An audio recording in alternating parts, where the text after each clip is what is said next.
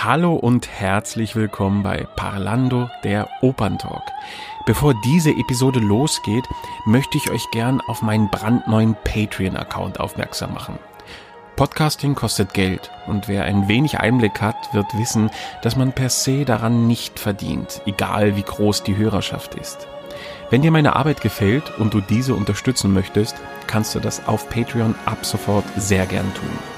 Schau dir einfach mal an, was ich dort für euch anbiete und wie ihr vielleicht noch mehr Parlando bekommen könnt als bisher. Ihr findet mich unter www.patreon.com/parlando. Natürlich ist und bleibt der Podcast für alle frei zugänglich, aber wer will und vor allem kann, hat ab sofort eine Möglichkeit, mich zu unterstützen. Nun aber viel Spaß mit der aktuellen Folge.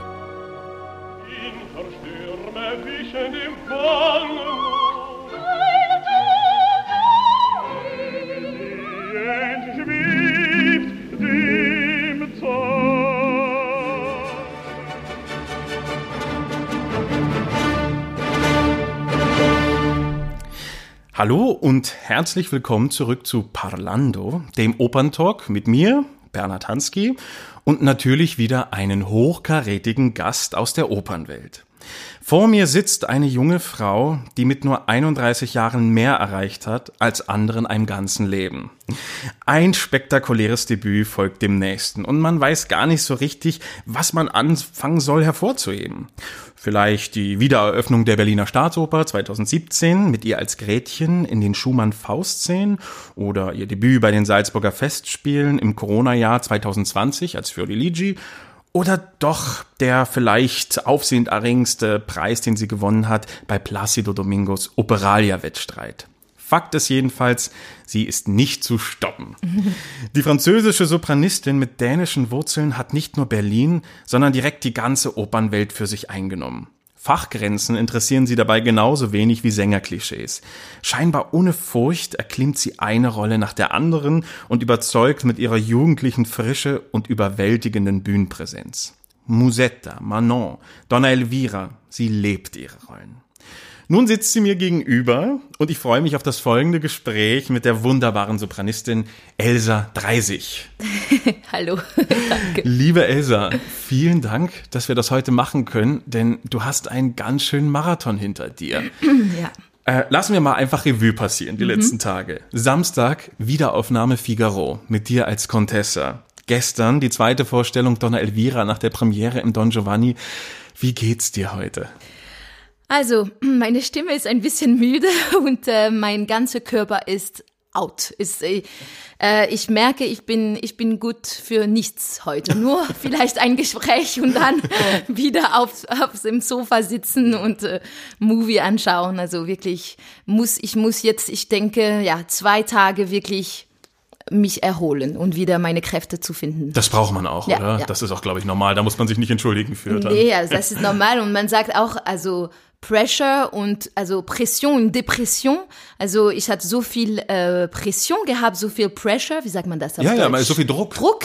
So, man muss auch diesen Moment, wo man der Druck wieder raus... Ablassen, ja. Genau. Ja. Sonst schafft man nicht, weiter zu gehen. Ja. Und wie schaffst du das? Also wirklich nur Couch, Netflix und Chill? Oder was gibt's da für Geheimrezepte? Also, die beste Rezept für mich, es ist eigentlich irgendwo Inspiration wiederzufinden. Also oder in einem Buch oder mit einem Gespräch mit jemandem oder in Movie, aber irgendwie muss ich mich wieder zu dir finden. Ja, zu mir finden. Das ist ganz genau. Und weil ich habe jetzt so viel gegeben, dass gerade heute habe ich keinen Kern mehr. Ich habe keinen Du hast deine Mitte ein bisschen verloren, ja? Ja, die Mitte und auch die Seele habe ich das. Ich habe das Gefühl, meine Seele ist sehr, sehr pur, also nicht so interessant. Aha, deine Persönlichkeit. Meine Persönlichkeit. Versteckt noch, ja. Ja, weil ich habe so alles gegeben und ich denke, okay, wer bin ich jetzt? Was kann ich geben? So irgendwie muss ich diese Inspiration wiederfinden. Und da merkst du wahrscheinlich auch, dass du wirklich dann auf der Bühne alles gegeben hast, oder? Ja, das ist nur danach, weil in dem Show, also ich merke schon, ich bin müde danach, aber es ist, es fühlt sich sehr natürlich. Also ja. Ich liebe es. Es ist nur danach, wenn ich zu Hause bin oder nach einer wirklich eine gute Show, dann merke ich, da hast du etwas sehr Besonderes gegeben, weil ich merke, in meinem Körper fehlt mir jetzt etwas. Du bist leer, ja. Ja, überhaupt. Das ist ja kein Zufall. Mozart spielt in deiner Karriere eine riesengroße Rolle. Du hast jetzt eben den Da Ponte-Zyklus mit der Donna Elvira so richtig vervollständigt. Hast, als wenn es der Zufall es wollte, gerade auch eine ganz tolle Mozart-CD veröffentlicht, Mozart mal 3, wo du aus den 3 Da Ponte-Opern auch 3 jeweils Charaktere, verschiedene vorstellst. Hast die Gesamtaufnahme von Mithridate gemacht, als Cifare unter Minkowski. Hast an der Staatsoper Berlin, deiner musikalischen Heimat, von der Papagena eben jetzt bis zur Elvira alles gesungen. Was bedeutet Mozart für dich? Was ist er für deine Stimme? Also, es ist komisch, weil ich habe nichts dafür gemacht, wirklich so viel Mozart zu singen. Es ist zu mir gekommen. Ja. Und das ist seit ich bin 0 Jahre alt. Also es war schon so in meiner Mutters Bauch. Also schon hat sie, als ich Kind war, hat sie so viel Pamina gesungen und ich habe das immer so gemocht. Das war immer mein Lieblingsoper, die Zauberflöte. Immer. Und schön. Wenn ich das sage, die Menschen sind sehr überrascht, weil es ist nicht so eine einfache Oper und manchmal sagt man, Zauberflöte, es ist ein bisschen langweilig. Für mich, es ist the Masterpiece. Ja, ich bin bei dir. So, und ich denke, das kommt, weil ich kenne jede Noten von alle Instrumenten bis alle Sängern und diese richtige Erkenntnis habe ich mit keiner anderen Komponisten. Es ist wirklich nur mit Mozart, weil es kommt von irgendwie, von dem Childhood, wie sagt man das? Von der Kindheit, ja. Und es ist komisch, weil auch meine große Debüt als Kind war mit der erste Knabe in Zauberflöte. Den hast du auch gesungen. Den hatte ich auch gesungen. Und dann plötzlich mein Debüt im Staatsoper Berlin war mit Papagena und Pamina. Am gleichen Tag habe ich die beide Rolle gesungen. Du hast vor diesem großen Debüt noch die Papagena gemacht, in der Vormittagsvorstellung, das, ja? Genau. Also, toll. Ganz verrückt, so immer, Es gibt immer verrückte Sachen mit Mozart. Auch mein Debüt in Paris, im Bastille-Oper, hatte ich mit Pamina ohne Probe gemacht, weil ich war die Besetzung und Nadine Sierra hat alle Probe gemacht und ich bin so nur für die 4 letzte Vorstellungen eingesprungen. Und das war mein Debüt in Bastille. Und jetzt singe ich die fast, ich denke, 2 von die beste Rolle von Mozart, Contessa und Elvira, hintereinander. So irgendwie gibt es was Besonderes mit Mozart. Und wie du hast gesagt, mein Debüt in Salzburg, weil ist auch mit Mozart. Ja, so. Ja. Ich weiß nicht, ich bin sehr, sehr dankbar, weil ohne dieser Komponist wäre ich vielleicht nicht, wo ich bin. Und irgendwie passt es auch sehr gut mit meinem theatralische Personality, weil ich mag sehr Belcanto und ich mag auch sehr, sehr italienische Repertoire und vielleicht auch französisch, romantische Repertoire, aber irgendwie in Mozart gibt es so eine Spielerei, sieht man das, gibt es so eine Energie, das passt sehr, sehr gut mit mir und stimmlich macht es auch Sinn, also wenn man 30 Jahre alt, also wenn man Anfang eine Karriere ist, es ist immer gut, wenn man kann, Mozart zu singen. Das macht Sinn eigentlich.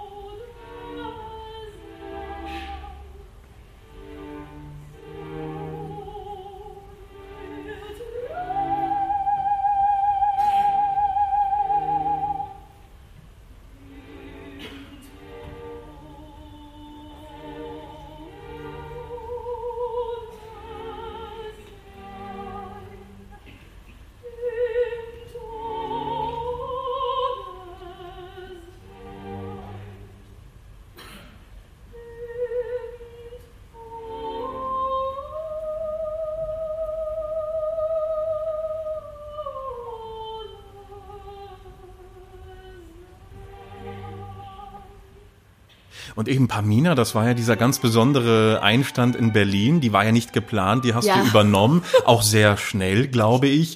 Und dann war eben dieses paradoxerweise erst Papagena, dann Pamina. Wie erinnerst du dich an dieses, ich meine, du warst wahnsinnig jung, du warst Opernstudio. Ja. Was geht einem da durch den Kopf? Wie erlebt man so einen Abend? Ich denke, ich hätte das heute nicht geschafft. Also es ist wirklich komisch. Es gibt etwas, wenn man... Also ich bin noch sehr jung, aber ich bin viel mehr bewusst. Ja. Es gibt so etwas sehr gut, wenn man ein bisschen naiv auch vielleicht noch ist, ne? Ja. Weniger bewusst von ist das gut? Kann ich das schaffen? Es war so, mir war so klar, das ist mein Ziel. Ich muss die Pamina singen, ich muss in der Staatsoper das singen und es war auch mit René Pape als Sarastro. Also es war in der schönen Everding-Inszenierung. Genau und es war keine Frage und deswegen, ich denke, weil ich habe mich keine Frage gestellt, ist es auch super einfach gelaufen. Und heute, die Sache, wo die manchmal geht es nicht so gut auf der Bühne, manchmal ist es super und manchmal ist es schwer. Und immer, wenn es ist schwer, es ist, wenn ich habe mich eine Frage gestellt, weil ich bin auf der Bühne. Und das ist diese, es ist gut zu zweifeln vorher, wenn man auch zu Hause übt, es ist super, super gesund. Aber wenn man auf der Bühne ist oder wenn man Ja gesagt hat und wenn man sagt, okay, das muss ich jetzt schaffen, dann muss man ein bisschen mehr loslassen. Und das habe ich so gemacht, ganz spontan und instinktiv als ich war im Opernstudio und mit meinen ganzen 20s. Ja. Ja, und du warst wirklich so, es war ganz am Anfang der Spielzeit auch so ungefähr, du warst wirklich noch kein Name in Berlin, das heißt, die Leute wussten gar nicht, was erwartet uns dort und dann bist du plötzlich so eingeschlagen. Ja, aber das hilft, weil man hat weniger Druck, man macht das viel mehr für sich selbst. Heute, es ist anders und ich merke schon, der Druck ist viel anders und ich habe auch viel mehr Angst vor ich auf der Bühne eintreten, weil ich denke immer, okay, jetzt erwarten man etwas von mir. Natürlich, man kennt deine CDs. Ja. Auf der CD ist natürlich das perfekte Resultat. Man schneidet natürlich nur das Beste rein. Natürlich. Und die Leute denken dann, so muss das dann immer klingen und sind vielleicht enttäuscht, wenn der Ton vielleicht eine Sekunde kürzer gehalten ist als auf der CD. Genau, ne? Ganz genau. Ja. Deswegen sind auch Aufnahmen ein bisschen gefährlich, weil man erwartet etwas fast unmöglich danach auf der Bühne. Natürlich. Und wir sind so eine Generation, die mit vielen Aufnahmen aufgewachsen sind. Und ich rede darüber viel mit meinem Mann, der Geiger ist, danke. Geist. Kein Geist ist er noch nicht. Da hat er noch ein paar Jahre Zeit. Geiger spielt. Und er hat auch manchmal, er sagt, das ist nur möglich auf eine Aufnahme. Es ist überhaupt nicht möglich in Wirklichkeit. Und ich denke, warum sollen wir nicht auch im Aufnahmen die Wirklichkeit zeigen? Warum müssen wir die Perfektion absolut zeigen? Aber so ist es heute. Es war nicht so vorher. Und deswegen mag ich sehr alte Aufnahmen auch um live, Live-Aufnahmen zu hören. Ja. Weil da kann man viel mehr von die Wirklichkeit kriegen. Ja, ich liebe vielleicht kennst du diese Aufnahme Traviata mit Plácido Domingo, ich glaube Kleiber, die Aufnahme mit Kotrobas, wo das hohe C bei ihm reingeschnitten ist und zwar mit einer Schneidetechnik, wo jeder hört, hier ist irgendwas reingeschnitten, da gibt's einen riesen Bruch und der Ton ist künstlich verlängert. Ja. Der hat einmal das C ganz kurz wahrscheinlich gesungen und dann haben die das 10-mal abgespielt. Das klingt so schlimm. Und ich auch denke, warum? Weil dann sing es nicht. Nee. Er ist fantastisch genug. Er braucht das nicht. Ja, ne? Ganz genau. Ja, aber das ist eben die Fake-Welt der Aufnahmen. Ne? Ja. Welche von den Mozart-Damen ist dir am liebsten? Du hast schon vorhin so ein bisschen im Gespräch angedeutet, die für die Ligi liegt dir sehr. Aber jetzt hast du ja wirklich alle gesungen. Was ist so dein Fazit? Also ich habe noch nicht die Elektra in Domenico gesungen, dann das freue ich mich dafür, weil ich weiß, es kommt. Ja. Also, den Vertrag gibt es, ja? Ja, genau. Ich muss noch nicht sagen, wo und wer und wie, aber es kommt. Ein bisschen Überraschung darf sein. Ja, natürlich. So, I'm looking forward to that, wie sagt man das? Ich freue mich darauf, aber jetzt gerade, es ist schwer für mich zwischen Contessa und Elvira zu wählen. Also, Fiordiliti, sie ist so anders, ne? Die kann man schlecht vergleichen mit den anderen beiden. Ja, genau. Es ist auch die Energie. Ich mag sie so und aber auch, weil Fiordiliti ist auch jetzt mit Salzburg verbunden. Ach so. Und auch mit so eine unglaubliche Produktion. So, ich kann eigentlich nicht die Rolle von sich selbst denken. Es hält mit dieser unglaubliche Erfahrung, was wir haben erlebt, weil es war ein ganz besonderer Moment. Auch, das war so ideal, ja? Ideal. Ja. Ein ideales Team, auch wie gesagt, wir haben ganz viel geschnitten, also nicht so viel von Fiordiligi, leider. So, ich hatte weniger Zeit, mich zu erholen, aber der ganze Oper war nur 1 Stunde und 45 Minuten ohne Pause, ganz intensiv, ganz theatral, nichts auf der Bühne. Es war nur die Beziehung zwischen den Leuten. Es hat mich so viel Spaß gemacht. So, natürlich für mich ist vielleicht Fiordiligi meine Lieblingsrolle, aber wegen dieser Produktion. Ja, verstehe. Wenn ich die Produktion vergisst, dann denke ich, musikalisch mag ich vielleicht besser Contessa oder Elvira. Contessa hat einfach die schönste Musik, muss man, also es ist so. Aber Elvira ist vielleicht ein bisschen mehr spannend mit der Persönlichkeit, so. Ja, ich macht die Contessa als Person Spaß, weil eigentlich sie ist doch schon sehr lethargisch und sie hört sich gern selbst zu, ja, oder? Aber das kommt an von der Inszenierung. Ja. Und dieses Mal haben wir, in dieser Trilogie jetzt im Staatsoper Berlin mit Vincent Huguet, haben wir wirklich eine Contessa, die sehr Rock'n'Roll ist und sie ist hat ein Popstar, Spaß, ne? Und sie ist ein Popstar, sie ist Debbie Harry, Blondie, sie hat eine riesige Karriere, sehr erfolgreiche Frau, und es gibt viele Stellen, wo eigentlich she's leading everything, wie sagt man das? Sie führt die Person. Die ganze, also zweite Akt, sie führt alles. Sie sagt, wir gehen jetzt weiter. Ich will weiter, ich möchte weitergehen. Yeah. Und das macht Spaß. Also, so, ich würde nicht sagen, natürlich, es könnte ein viel mehr klassische Inszenierung sein, wo die Contessa ein bisschen mehr leidet und langweilig ist. Aber ich denke, ich würde nie so ein Contessa machen. Das ist nicht mein Typ.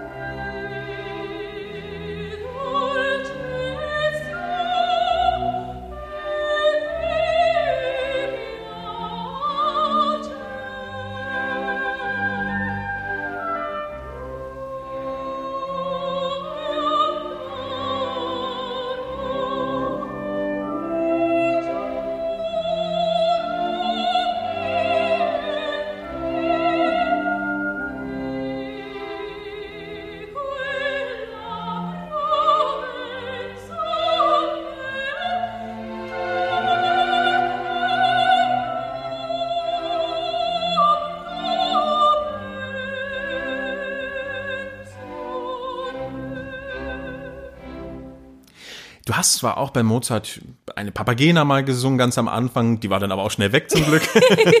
Auch die Zerlina mal in Paris probiert, aber ansonsten direkt auf die Leading Ladies. Die Mägde interessieren dich nicht so sehr, die Susanna, die Despina? Nee, es ist komisch, das ist ein sehr interessanter Punkt, weil seit ich bin ungefähr 26, 27, habe ich wirklich die Entscheidung genommen, ich möchte kein Mädchen sein, kein, wie sagt man das? Keine Soubrette. Ja, es ist, aber es ist eine spannende Rolle. Despina ist super lustig, Susanna ist toll. Es ist nicht über die Qualität, aber es war mehr, ich sollte irgendwie eine Entscheidung machen. Ich möchte eher in die, mehr dramatisch, nicht stimmig, aber dramatisch in Theater. Und ich denke, es hält von verschiedenen Gründen. Erst, meine Mutter ist eine leichte Sopran und hat viele diese Soubrette-Rolle gesungen. So, es war auch für mich ein Weg, einen eigenen Weg zu gehen. Genau, weil sonst hätte ich mir zu viel mit meiner Mutter vergleichen können. Und meine Mutter hat nie Contessa, nie Donna Elvira, nie Fiordiligi gesungen. So, die Rollen waren noch leer vor einer Vorstellung. Ja, also, ist toll, macht Sinn, So, das war der erste Punkt, und ich habe auch gemerkt, auch wenn mein Stimme klingt sehr hell und vielleicht sehr, sehr leicht, aber drin ist es nicht so. Also ich merke nicht diese Leichtigkeit. Ich merke vielmehr, dass meine Stimme ist mit etwas sehr tief verbunden. Und irgendwie passt mit meiner Persönlichkeit und mit meiner Technik die Susanna Despina oder Zerlina. Ich könnte die singen, aber es passt weniger in meine Stimme. Und du würdest wahrscheinlich dann nicht so überzeugen, weil es nicht aus deinem Innersten kommt. Genau, ganz genau. Ja. Und ich weiß, es gibt andere Sängerinnen, die machen das viel, viel, viel besser. Mhm. Und deswegen mal sehen, also vielleicht noch ein Zerlina einmal zu singen oder ein Despina oder mal sehen, in welchem Kontext auch, ich könnte ja sagen, aber in general würde ich eher immer in die mehr seriös, aber seriös bedeutet nicht langweilig, weil um Gottes Willen, ich habe viel Spaß mit Contessa und Donna Elvira oder Fiordilici. Ja, glaube ich dir. Sieht man auch. Gehen wir mal ganz an den Anfang zurück. Eben, es ist so ein blöder Spruch, wenn man sagt, die Musik wurde dir in die Wiege gelegt, aber du hast es gerade schon angedeutet, es war so. Deine Mutter ist Sängerin, und zwar ist das die dänische Sopranistin Inge Dreisig. Dein Vater, Jules Ramat, ist unter anderem auch Sänger, er macht noch viel, viel mehr. Sie haben sich auch, glaube ich, bei einer Produktion kennengelernt, ne? Pelléas, habe ich gelesen. Melisande, ganz genau. Nicht nur das, auch die Tante und Cousine singen. Also du bist auf die Welt gekommen und warst eigentlich umgeben von Musik. Ja. Wie war das für dich in deiner Kindheit? War das immer schön oder hat das auch mal genervt? Nee, es war immer schön. Das hat mich wirklich, es hat meine ganze Kindheit strukturiert, und ohne das wäre meine Kindheit überhaupt nicht so schön. Also es hat mich wirklich, immer ein Grund zu aufstehen. Es war, weil ich wüsste, morgen habe ich Gesangstunden oder morgen tanze ich, weil ich war immer in so einer Struktur mit viele verschiedene Unterrichten, Klavier, Tanz, Stepdance auch. Wow. Und das kam auch immer von dir, der Wunsch, ja? Das weiß ich nicht. Ich denke, als ich war 4, 5 Jahre alt, ich erinnere mich ganz deutlich, dass ich habe meine Stimme so gemocht. Ich habe gedacht, du hast eine wunderschöne Stimme. Yeah. Und ich habe so gesungen, immer. Du hast dich genossen. Ich habe mich so genossen, das ist leider verpasst gegangen, aber vorher war so. Und ich glaube, für meine Mutter, es war ganz natürlich und spontan auch mir in so einem... Es war keine Opernstudio, es war so ein Kinderchor in einer Oper. Yeah. Und ich war 3 Jahre in Liège, in Belgien, und wie viele Jahre in Lyon, das erinnere ich mich nicht mehr, aber das war fast von 8 Jahre bis 17 Jahre. So fast 10 Jahre war ich in Lyon im Kinderchor. Und die Kinderchor in Lyon mit dem Oper ist super gut gemacht, weil wir haben, wie gesagt, so viel verschiedene Unterrichten. Wir sind auch fast in jede Produktion, wo ein Kinderchor ist, singen wir so Bohème, Werther, Turandot, Carmen natürlich. Also so viel, und aber auch eigenes Kinderproduktion. Toll. Und es war immer die beste Zeit. Ich war nicht so Schule war okay, ich war auch nicht so ich war nicht so gut, es war immer schwer. Aber in Musik war immer einfach. Deswegen war es schön, so eine Stelle zu haben, wo ich habe gemerkt, das kann ich, und vielleicht auch besser als die anderen. In Schule war ich immer, ich muss immer so viel arbeiten. Es war Arbeit. Ja. Ging mir genauso übrigens. Ich habe mich auch mehr auf den Gesangsunterricht in Berlin gefreut, als auf den Matheunterricht in meiner Heimatstadt. Aber war es für dich auch so, dass du da schon im Kinderchor dann immer mal so geschielt hast, wer singt heute Carmen, wer ist die Michaela, was macht die andere Besetzung besser? Also hat dich interessiert, mit wem du so auf der Bühne stehst schon? Oder war das eigentlich deine Kindergruppe, mit der du da Spaß hattest? Und ich würde eher meine Kindergruppe, aber wenn meine Mutter gesungen hat, da war ich im Zuschauerraum, und da habe ich alles wie ein Schwamm aufgesogen, oder? Genau, oder ich habe wirklich alles gesehen, warum mag ich diese Sängerin? Ja. Warum mag ich dieser Sänger nicht? Oder was macht sie? Analysiert, oder was alles analysiert, aber die Name war mich wurscht, der Komponist war mich wurscht, die Geschichte war mich wurscht, oder wie sagt man das? Es war mir völlig, es war nur über die Prestation. Ja, warum höre ich und sehe ich mehr an diese Sängerin an, als ein anderer. Yeah. Und da habe ich alles in meinem Kopf notiert. Und das ist vielleicht die beste Unterrichten, was ich habe genommen. Das ist eine gute Schule, eigene Meinung, und auch ich habe verstanden, die Stimme ist prima la voce, wie man sagt, es ist die wichtigste. Aber kommt ganz, ganz nah danach die Präsenz auf der Bühne. Oh, weil mir hat als Kind keinen Spaß gemacht, so eine Puppe auf der Bühne zu sehen, wo ich habe nichts von, kein Gefühl verstanden und wo die Körper so, Entschuldigung, blöd ansehen und wo man denkt, also come on. Keine Posen, Nee.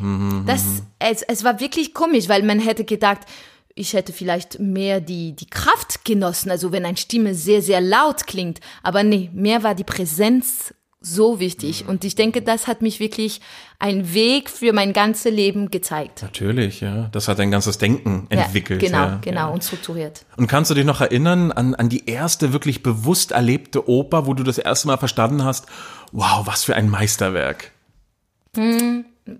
War zu viel wahrscheinlich auf einmal. Nee, ja. Meine drei höchste Gefühle, wo ich habe gedacht, okay, das kann man nicht besser machen, was Traviata, Bohème, also eigentlich 4, Carmen und Zauberflöte natürlich. Also wirklich die Klassiker hier. Klassisch, also ganz, ganz, ganz, und zu Hause haben wir nur das gehört und zu Hause habe ich nur René Flemings CD gehört oder Nathalie Dessay, es war nur Sopran und nur ganz klassisch. Ja. Aber war das dann für dich automatisch auch schon immer klar, ich muss das auch beruflich werden oder war das erstmal nur ein Hobby und du hattest vielleicht noch andere Berufsalternativen? Es ist komisch, es war nie eine Frage, aber ich habe mir auch nie gesagt, du wirst Sängerin sein. Es war, ich habe wie alles Kindern vielleicht ein bisschen gedacht, okay, ich möchte gerne Musical machen oder mir war einmal, habe ich gedacht, nee, ich möchte gerne, wie sagt man das, auf ein, mit Kuhen, mit Bäuerin. Genau. Auf einem Bauernhof arbeiten. Genau. Aber dann habe ich eine Woche, meine Mutter hat gesagt, du möchtest das machen? Okay, wir lassen uns dort eine Woche. Und ich bin zu Hause gekommen und gesagt, nee, überhaupt nicht. Das war nur, weil ich habe so Kinderbuch gelesen und ich habe immer Tier gemocht und ich habe gedacht, aber das war nur der romantische Fantasie. Gedanke. Ja, genau, das war nur Fantasie. Aber der Stall muss auch ausgemistet werden und das macht wahrscheinlich nicht so Spaß. Diese Wirklichkeit war sehr schnell verstanden.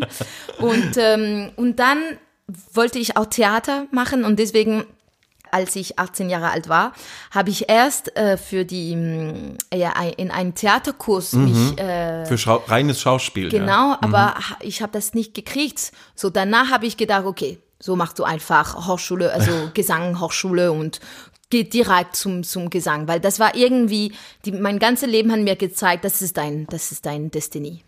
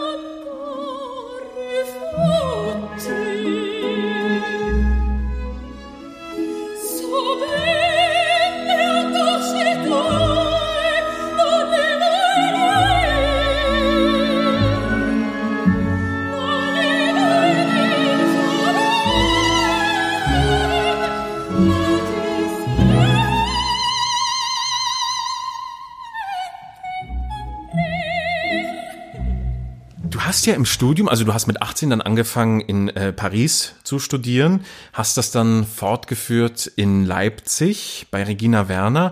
Wieso Deutschland? War das eine bewusste Wahl oder war das auch so spontan? Nee, das war vielleicht die erste bewusste Wahl, dass ich habe gemacht, wo wirklich, das war für meine Karriere. Es war bewusst, es war Strategie. Ja, ja. Diese Strategie habe ich leider nur als 18 Jahre alt verstanden, weil ich habe als Kind habe ich Englisch und Spanisch gelernt, überhaupt kein Deutsch. So als 18 Jahre alt und wie gesagt, ich war nicht so gut in Schule und ich habe gedacht, okay, wie kann ich jetzt Deutsch lernen? Ich werde das nie schaffen in Schule, nie. Yeah.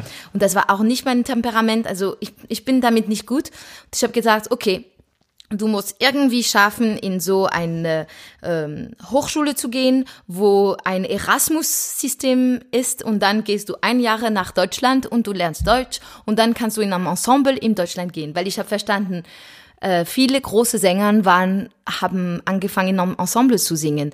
Also, und viele waren in Österreich oder in Deutschland. Und Berlin ist zu mir gekommen eigentlich und ich habe gedacht, das ist einfach prima. Ja. Ach so, das war dann, also Berlin war dann auch wieder nur Zufall. Das war Zufall, weil ich habe einen Meisterkurs war das mit Neue Stimmen gemacht. Das war so ein Liedmeisterkurs mit Dietrich Henschel.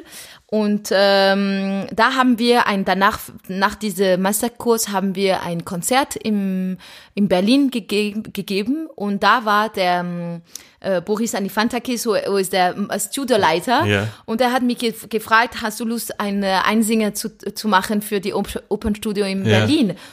Und ich habe gedacht, ich hatte eigentlich weil ich bin ganz blöd auch mit Administration, also Papieren zu führen, in richtige Zeit zu machen. Wenn ich habe Wettbewerb gemacht, ich habe immer meine Kandidatur, wie sagt man das, deine Bewerbung. Meine Bewerbung 2 Stunden vor Ende geschickt. Ich bin auch so, ja. Immer. Ja. Und ich denke, warum muss ich immer im letzten Minute machen alles? Aber und Berlin eigentlich, ich wollte schon in Berlin diese Opernstudio machen, aber ich war zu spät mit der Bewerbung. Mit Bewerbung. Und das war schon, wir hätten das vor Oktober gemacht sollen. Ich hätte das vor Oktober gemacht sollen und die Konzert war im Dezember. So, ich hatte Glück, dass Boris Anifantakis da war, weil die hatten keinen gefunden und die waren noch im Such. Wahnsinn. Aber man könnte das auf Internet nicht machen. Natürlich nicht, ja. So, es ist wirklich ein super Glück und deswegen sage ich immer zu jungen Sängern, die mich über Beraten fragen, ich sage, nehmt alle Konzerten, was kommt, nehmt alle Möglichkeiten, weil man weiß nie, wer ist im Saal. Es ist genauso. Auch das schlecht bezahlteste Konzert am Anfang, du denkst, ach, wozu? Aber wer weiß, wer dich da hört. Es kann etwas öffnen. Gerade wenn du noch so auf der Suche bist und nicht weißt, wohin geht's, man muss alles irgendwie wahrnehmen, ne? Und sich auch nicht zu schade sein. Natürlich nicht. Ja. Und also, die erste Konzert, weil ich habe gegeben, da war in ein Kloster irgendwo in Deutschland. Ich habe 5 verschiedene Züge genommen. Aber es ist so eine Erfahrung. Ich liebe diese Erfahrung und macht mich so viel Spaß, danach zu denken, oh la la, und das für 200 Euro habe ich gemacht, aber es irgendwie hat es einen erfüllt. Genau, und ich habe auch davon gelernt. Und ich weiß, das hat auch etwas in mein Leben geöffnet, irgendwie. Ja. Also. Toll, toll.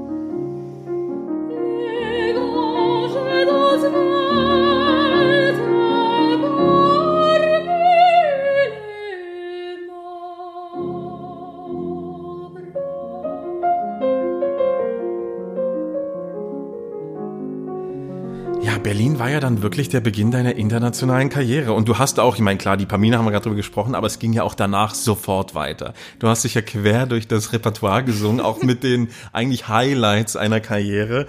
Also die Pamina kam, die Euridice von Gluck hast du übernommen, die Traviata kam sofort. Erzähl mal, war das in deinem Sinne oder war das auch so? Ja. Nee, aber das war mein Wunsch. Das war dein Wunsch, das war meine Kondition. Wow. Ich möchte, okay, ich gehe im Ensemble in Berlin, aber ich möchte als erste Jahre im Ensemble Traviata singen. Super. Aber das ist so, dass ich denke auch wieder, du warst so unbewusst, Elsa, wie hast du das? Weil ich habe das seit, so, das war mein erstes Jahr, so es ist 5 Jahre her, habe ich Traviata gesgesungen. Fast 5 Jahre oder 4 oder 5, also schon lange Zeit her, und ich habe das nicht mehr gesungen eigentlich. Und heute, wenn ich Traviata wieder singen müsste, muss ich sehr, sehr viel Arbeit. Und ich denke, wie habe ich das geschafft? Keine Ahnung. Aber und warum wollte ich das? Keine Ahnung. Aber so war es in diesem Moment. Ich bewundere das, weil du hast dir von Anfang an, obwohl du sagst, ja, du warst mit allem so spät und irgendwie so, aber trotzdem, du hast ein klares Ziel im Kopf gehabt und dir war klar, ich möchte dann das singen und dann das singen, und hast das auch so formuliert. Das muss man sich auch erstmal trauen, zu sagen, ich möchte, und das ist der Grund, weshalb ich hier komme. Toll, also ich bewundere das zutiefst. Ja, und ich verstehe das auch nicht so gut, wenn ich ehrlich sprechen kann. Ja. Es ist irgendwie, es kommt von einem Instinkt, ich glaube. Und deswegen denke ich am Anfang, Intuition ist so wichtig, dass du nachzuhören. Und irgendwie ein bisschen verrückt muss man sein. Also deswegen habe ich immer gehasst, alle diese Leute, die sagen am Anfang, langsam, pass auf, du wirst dich wehtun. Weil ich denke, also natürlich muss man nicht sich in Gefahr stellen, und es ist dumm, irgendwas zu tun, wo man denkt, okay, das hat mich kaputt gemacht. Aber irgendwie ein bisschen eine verrückte Gedanken, oder es gibt so eine Energie im Leben, die wirklich von Angst und Hass gezogen ist, oder von Liebe und Desire und Spannung. Und diese Energie, diese richtige Energie von Liebe und mein Passion habe ich sehr, sehr viel gefolgt und fast nie über Angst oder über Zweifel. Moralität oder Zweifel gehört. Ich war glücklich, weil ich hatte wirklich gute Leute um mich rum und habe immer über alle Sachen mich viel Gedanken gemacht. Vorher habe ich immer alle ganz tief gedacht, aber auch irgendwie eine spontane Entscheidung. Also beide geht zusammen. Deswegen ist es schwer zu erklären. Ich verstehe, aber was du meinst. Es war nicht nur verrückt, aber auch ein bisschen. Ja. So, ja. Und das lernt man nicht. Ich habe das von niemandem gelernt. Es ist, und deswegen sage ich, ich weiß nicht, ob ich würde das heute so machen. Es kommt wirklich in ein Präsent, ein Moment und so war es in diesem Moment, habe ich gemerkt, irgendwie auch mein Name ich wollte nicht so nur eine Sängerin im Ensemble sein. Das war also, weil ich habe immer Ambition gehabt und ich wollte auch eine internationale Karriere haben, und ich habe gedacht, es ist wichtig, Achtung, du musst nicht nur im Ensemble gehen und dann ein ruhiges Leben gemütlich werden. Du nie. Ich wollte nicht so. Es war auch so eine Entscheidung, lass uns Entscheidung sagen, die auch so einen Weg gezeigt hat. Und ich bin damit sehr, ich nehme das sehr ernst, weil ich glaube wirklich, man soll nehmen, was das Leben uns bringt, aber man muss auch irgendwie seinen Weg Ebenen sagt man vorbereiten. Ja, also so, ich bewundere das zutiefst, weil ich denke auch, zu wenig Menschen machen das. Viel zu viele Menschen geben auch Achtung auf die Meinung von anderen. Und das ist für dich auch eher zweitrangig, ja? Was die Leute sagen, Achtung, Elsa, pass auf, das ist zu früh, das ist zu... Ja, aber ich höre und dann ich komme nach Hause und rufe Freundinnen an oder mein Mann und ich rede darüber, und dann wirklich, ich sehe, kommt das von Eifersüchtigkeit, kommt das von Frustrierung oder kommt das wirklich von einer Liebegedanken von jemandem, die wirklich... sich Sorgen macht. Genau. Und dann ist für in Ordnung, und dann kann ich auch die richtige Entscheidung nehmen. Und ich bin, also zum Beispiel, ein Beispiel zu nehmen, die ganz aktuell ist.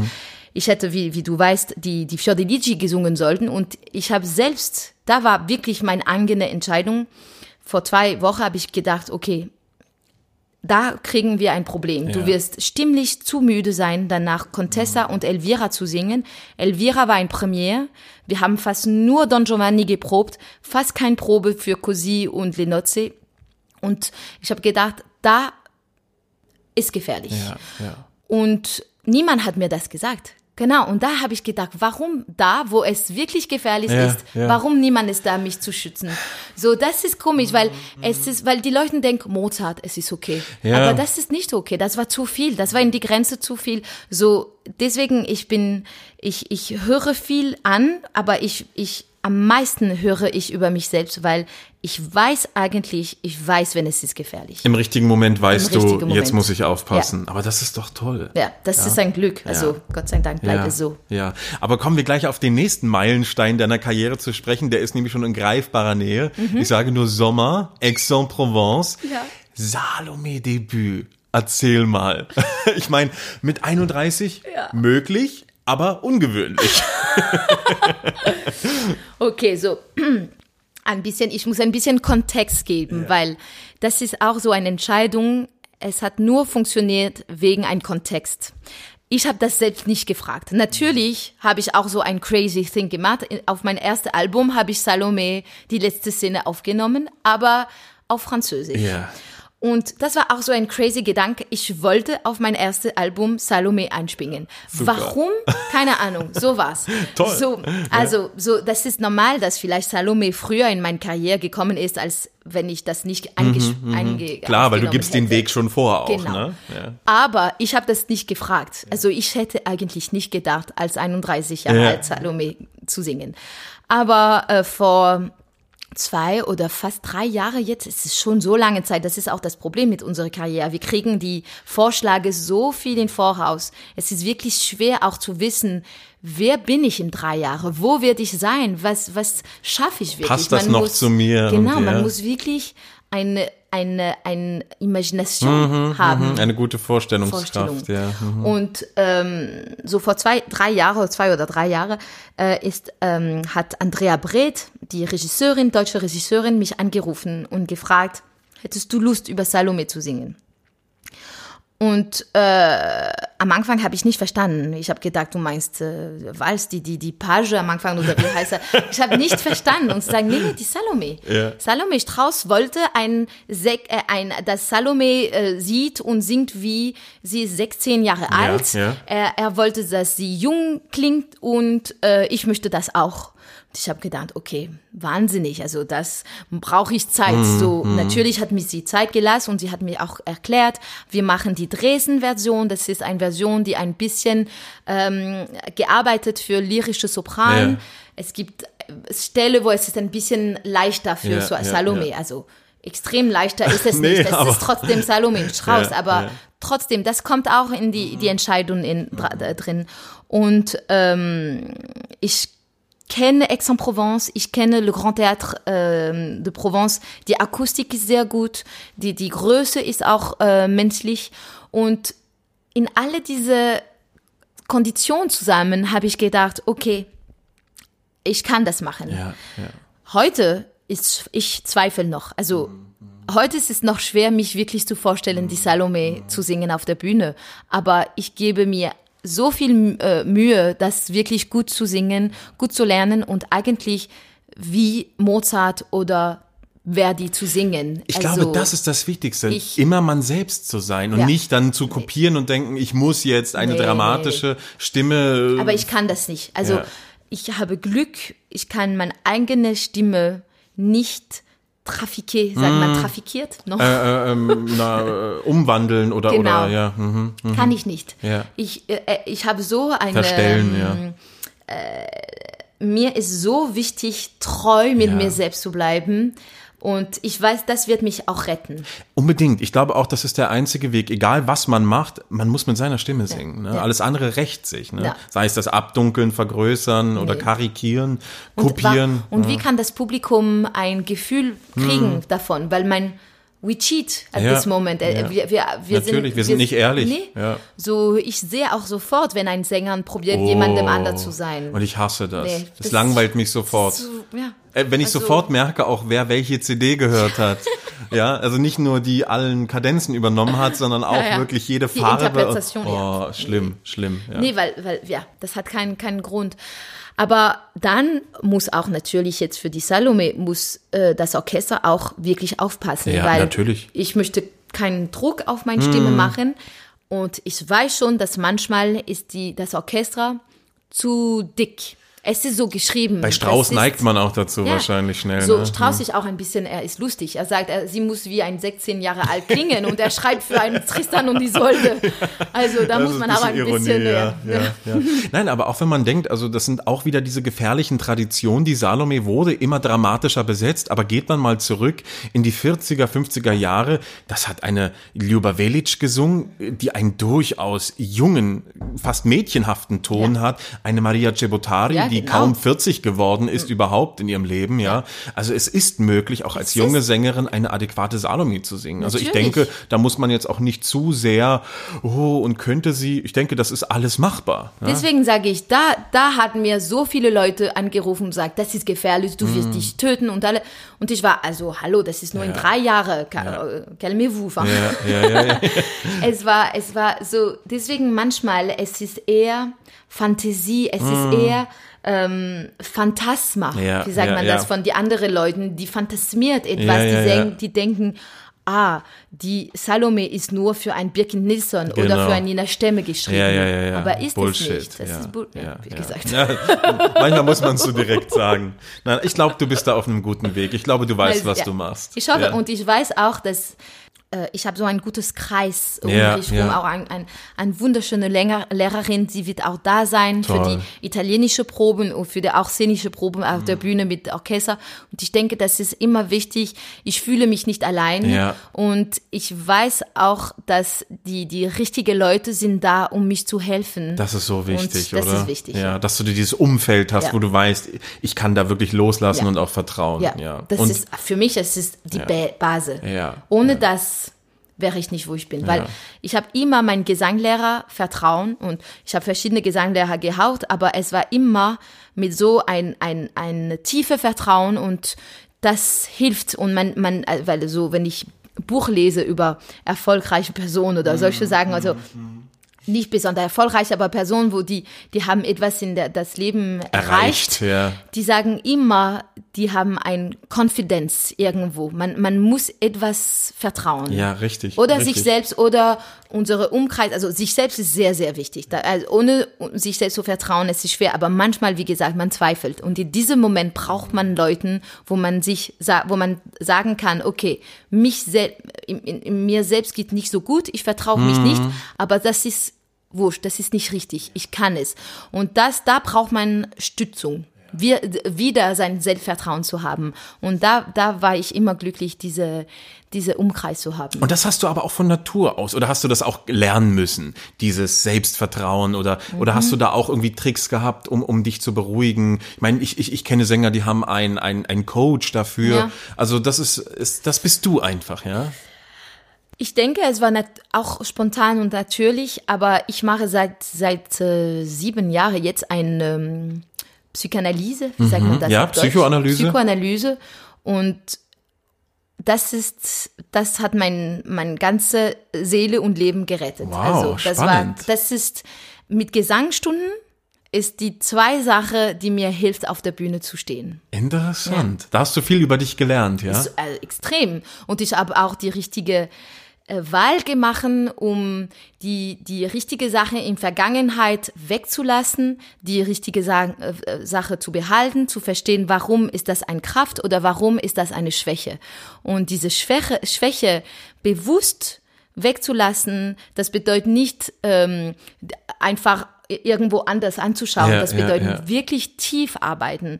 Und es ist so spannend. Also Toll. Mir macht es so viel Spaß. Es ist wirklich wie Gesangstechnik. Es ist so ein ja, ein menschlich Technik. Ich weiß nicht, wie man das erklären kann. Du lernst beim Gesangsunterricht lernst du deine Stimme kennen und jetzt lernst du alles andere kennen. Auch mein Gehirn, mein Körper. Also der Körper ist so mit dem bewusst alles oder Unbewusstheit verbunden. Und als Sänger, unser Körper ist unser Beruf. Natürlich. Es passt zusammen. So und alle unsere Ängste übersetzen wir sofort in unseren Körper auf der Bühne. Ne? Ich werde sofort steif oder der Hals wird trocken. Und wenn ich das steuern kann, dann profitiert der Körper davon. Ne? Natürlich. Ja. So deswegen für mich, das war mein Weg, auch wirklich so frei wie möglich zu sein.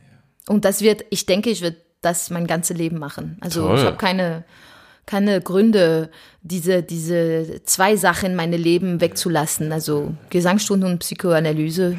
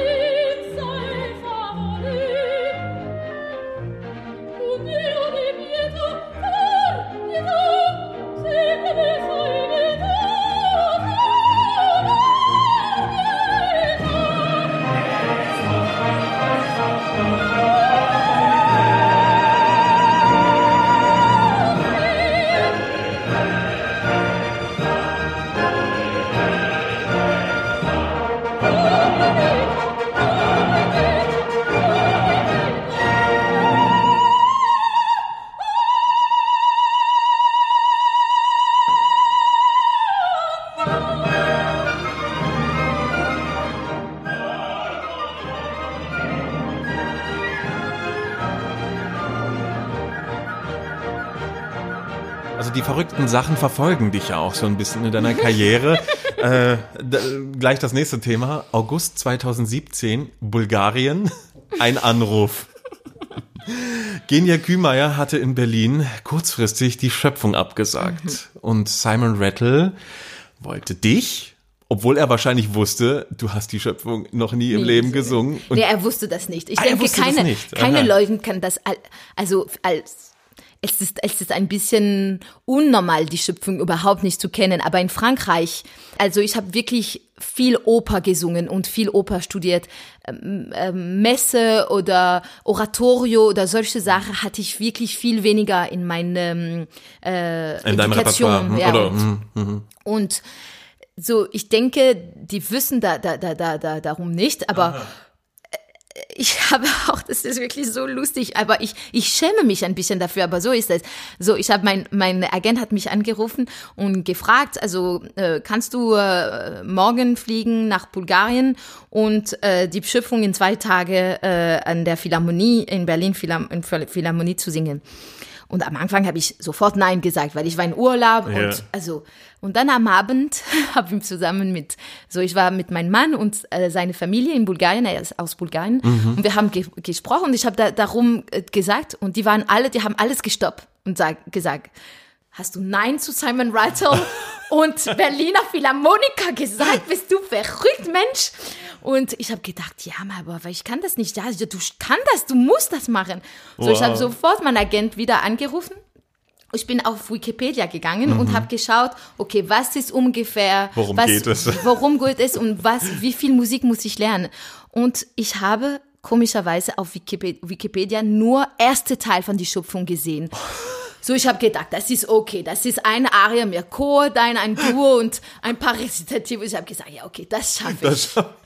Und dann, Tag danach, ich bin im Auto, im Weg zum Flughafen und ich nehme die Partitur auf IMSLP und dann sehe ich plötzlich 3 Teil, dritte Teil riesig mit Adam und Eva. Es hört nicht auf, ja. Und ich denke, meine Güte, was habe ich jetzt gemacht?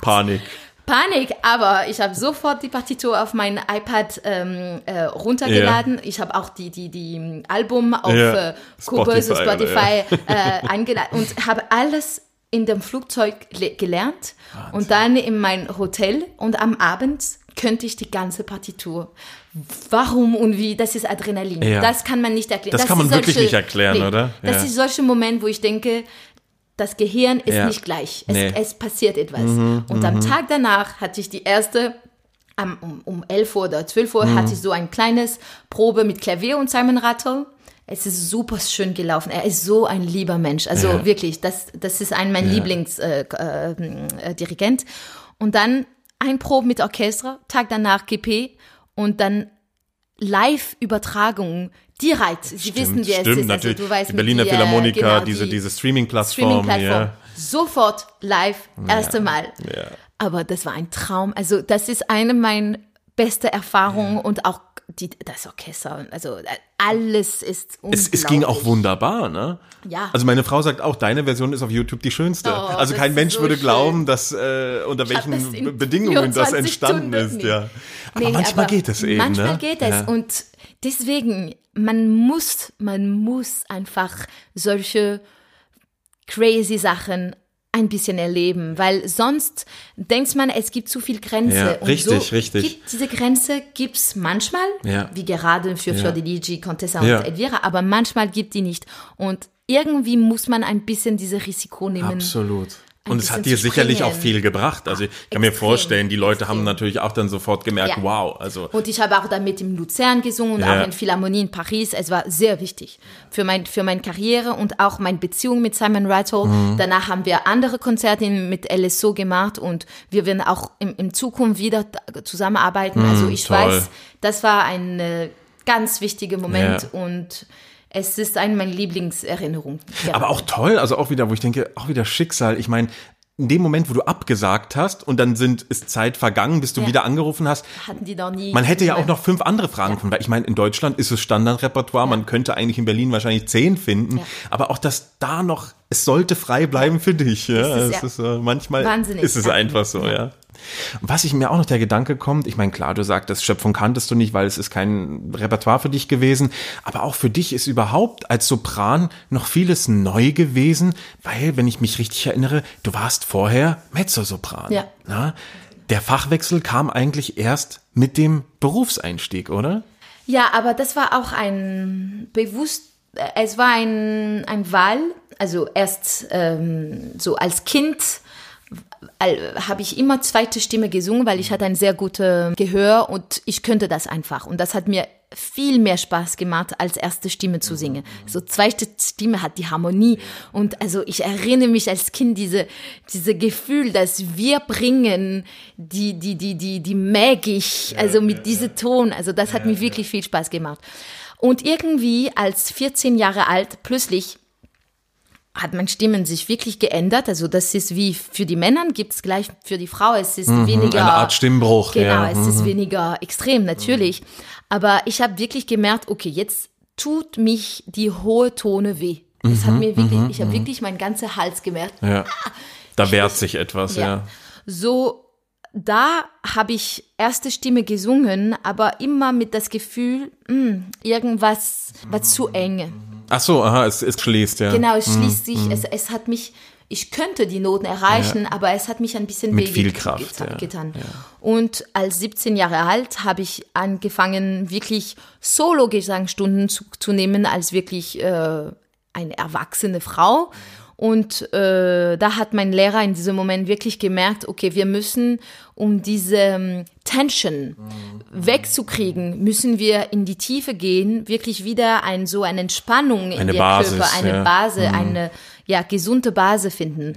Und da hatte ich Glück, wirklich, niemand hat etwas gegen das gesagt und ich hatte immer Lehrer gefunden, auch weil ich hatte immer Privatlehrer und Lehrer im Hochschule, verschiedene. So, das ist immer ein bisschen tricky. Ja, aber es machen viele, ja. Aber es hat immer sehr gut gelaufen, weil die Lehrerin haben mich immer respektiert. Ja, toll. Und immer, auch wenn wir wüssten, wahrscheinlich bin ich ein Sopran, das war ein gesundes Weg für mich, auch wieder meine Stimme schön zu machen und das Gefühl im Körper wieder zu genießen. Und die hohe Ton war immer ein Stress und sind's noch. Also heute fängt es endlich an, ein bisschen mehr sich zu normalisieren. Aber es war bis 2-3 Jahre ein riesig Herausforderung, in die hohe Ton zu gehen. Ja. So, aber heute natürlich ist es keine Frage. Ich bin überhaupt kein Mezzosopran und ich habe keine Lust, Mezzosopran zu singen. Aber es war diese Step by Step und ruhig zu sein, war wichtig.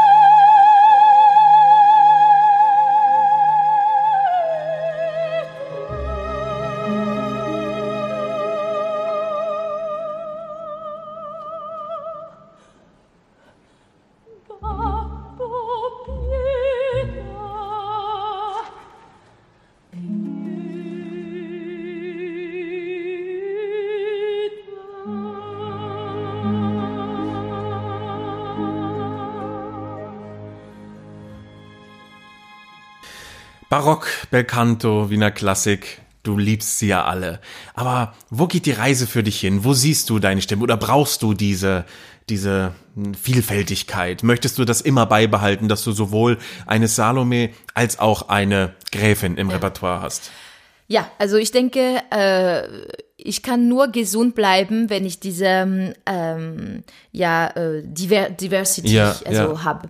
Und ich denke schon, meine Stimme wird Richtung, mal sehen, aber ich hoffe auch, also Strauss Heroin in diese Richtung sein und vielleicht auch italienische Repertoire, Verdi, solche Desdemona oder die Daphne von Strauss oder Arabella, also diese Richtung hoffe ich zu haben, aber ich hoffe auch wirklich viele Liederabend zu behalten, ich hoffe auch Contessa, Elvira zu behalten, warum nicht auch mehr Barock zu singen, Popea und natürlich.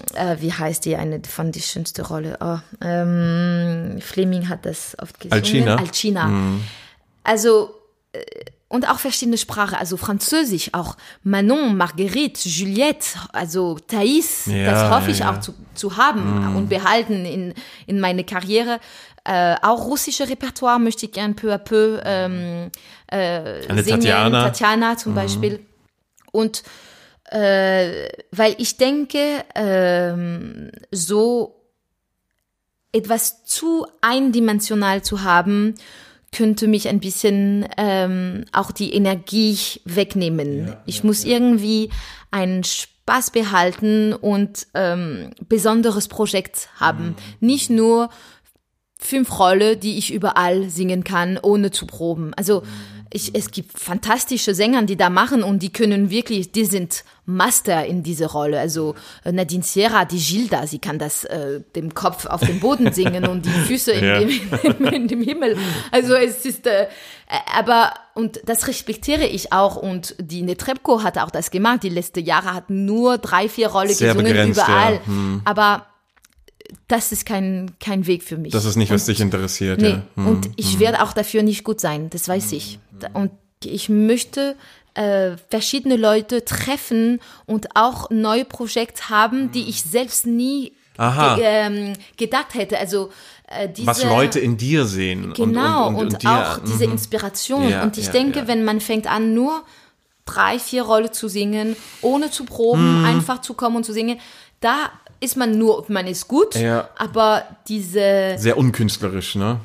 Ja, ich finde das, aber das ist meine Wahl und das ist meine Meinung, aber ich würde auch sagen, man hat viel weniger Chance, eine besondere Erfahrung zu erleben, weil man trifft viel weniger Leuten, man arbeitet auch viel mehr intensiv und man kann auch die Figur von einem Charakter in einer Oper viel weniger verstehen, weil man kommt einfach, man singt, man hat keine Herausforderung von anderen Leuten.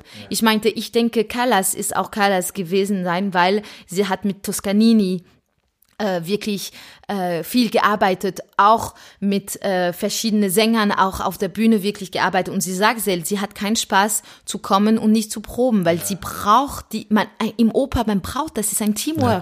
Natürlich. Ich brauche auch zu merken, also der Dirigent oder die Dirigentin wird mich hochziehen. Ja, fordern. Genau, das vor allem, das ist wichtig für mich. Aber dann gibt es die einzige Exception, was ich habe im Kopf, es ist Marco Armigliato, ein Dirigent, und er macht fast nur Wiederaufnahme, er kommt nur am Tag Generalprobe und macht die Premiere, aber er ist ein Genie für die Stimme. Er kann das dann auch, und er mag das. Man merkt, er hat Spaß auch im Live zu verstehen, okay, was möchte sie jetzt tun? Das ist anders. Kann auch Spaß sein. Das ist wirklich Spaß. Und mit so einem Dirigent könnte ich vielleicht ein crazy Wiederaufnahme machen, ohne zu proben und einfach auf der Bühne zu sein und diese magisch, man weiß, Unbewusstheit, das ist auch, kann auch schön sein, aber das muss wirklich mit die richtigen Leute sein. Ja, absolut. Hast du auch mal eine Rolle bereut, wo du sagst, ach, das hätte ich lieber nicht gesungen, das hat mir entweder geschadet oder mich gelangweilt, das war daneben? Oder konntest du jeder Rolle irgendwas Schönes abgewinnen? Ne, also ich habe schon Nein für Rolle gesagt, also zum Beispiel vor 3-4 Jahren hat mir Mimi gefragt und ich habe gedacht, ich bin ein Mimi-Fan und ich denke, Mimi könnte auch eine wichtige Partie sein für mich.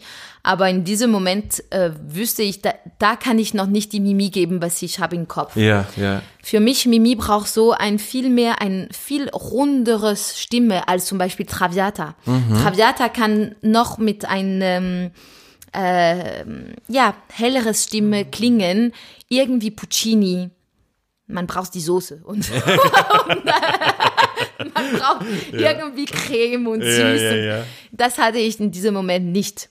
Ich war zu spitzig. Also meine Stimme war zu gerade noch, nicht rund genug. Verstehe. So, deswegen du wärst selber nicht zufrieden gewesen mit deiner Mimi. Ja. Aber heute wird Mimi viel besser passen zum Beispiel, auch wenn ich wie gesagt, keine dramatische Sopran, aber Mimi braucht kein dramatisch. Es ist eine sehr schöne lyrische Partie. Und jetzt denke ich, ich habe endlich die lyrische Klang in meine Stimme gefunden. Und kommt sie? Also leider haben manche mir gefragt, aber ich war nicht frei. Aber wahrscheinlich, hoffentlich. Yeah. Ich glaube schon. Und aber sonst, ja. Ein Partie und Opern, das ich würde nie machen, das ist diese riesig große französische Grand Opera. Les Huguenots. Ja, ist gar nichts für dich, ja. Überhaupt nicht. Ich mag diese Musik überhaupt nicht. Das ist nicht. Ja. Mir wirklich langweilig und ich denke, das ist auch für die Stimme gefährlich. Was der Oper ist so massiv, es ist nicht so gut geschrieben. Die sind keine, Entschuldigung, also das kann ich, ich würde nicht sagen, was ich wollte, aber die sind nicht so, für mich, die waren nicht so gute, also Aubert oder Meyerbeer, genau, die sind Komponisten, aber ich denke nicht, die haben die Stimme so verstanden, weil manchmal sind die ganzen Streichenspiele die gleiche Stimme. Das ist so instrumental auch, ja. Ja, und man hört nicht die Sänger gut und es muss wirklich Wagner-Stimme sein, also dann könnte es vielleicht Spaß sein. So, gerade diese Grand Opera, französische Grand Opera und Wagner zum Beispiel. Also, vielleicht die Elsa in Lohengrin oder die würde Elisabeth, dich noch interessieren, ja? Die zwei Tannhäuser und Lohengrin könnte mich interessieren, aber die Tetralogie. Ja. Und ich höre diese Musik auch nicht so gern. Also, ich verstehe, das gibt so etwas Besonderes. Es ist. Auch Wagner ist ein Genie in seiner Art, aber irgendwie gibt so ein Megalomanie, es berührt mich nicht. Musik muss entweder zu dir sprechen oder nicht. Und ich glaube, dann ist auch wichtig, wenn du sagst, ich verstehe diese Musiksprache nicht, dass du sie dann in Ruhe lässt. Geht und mir auch so. Wie kann ich singen eine Musik, das ich nicht verstehe? Das ist unmöglich. Ja, absolut. So deswegen, aber mal sehen, es wäre interessant, in 10 Jahren wieder ein Gespräch zu haben. Machen wir, schreibe ich gleich auf. Meine Beziehung mit Wagner, mal sehen, ob das ändert sich. Ja. Aber heute würde ich, das ist ganz bestimmt Nein sagen. Ja. Das ist ja das Schöne an der Zukunft. Wir wissen nicht, was kommt. Wir sind für alles offen und wer weiß. Und in 10 Jahren reden wir nochmal und gucken, was davon in Erfüllung kam und was nicht. Vielleicht bist du dann die Wagner-Heroine. Könnte sein. Mal sehen. Also ich heiße ja Elsa. Also. Es ist verheißungsvoll. Absolut. Ja. Liebe Elsa. Ich danke dir ganz, ganz herzlich für das wirklich schöne Gespräch, für diese schönen Einsichte in deine wirklich beglückende Karriere. Ich wünsche dir alles Gute für alle Projekte. Wir freuen uns auf die Salome. Danke sehr. Danke, Elsa. Tschüss.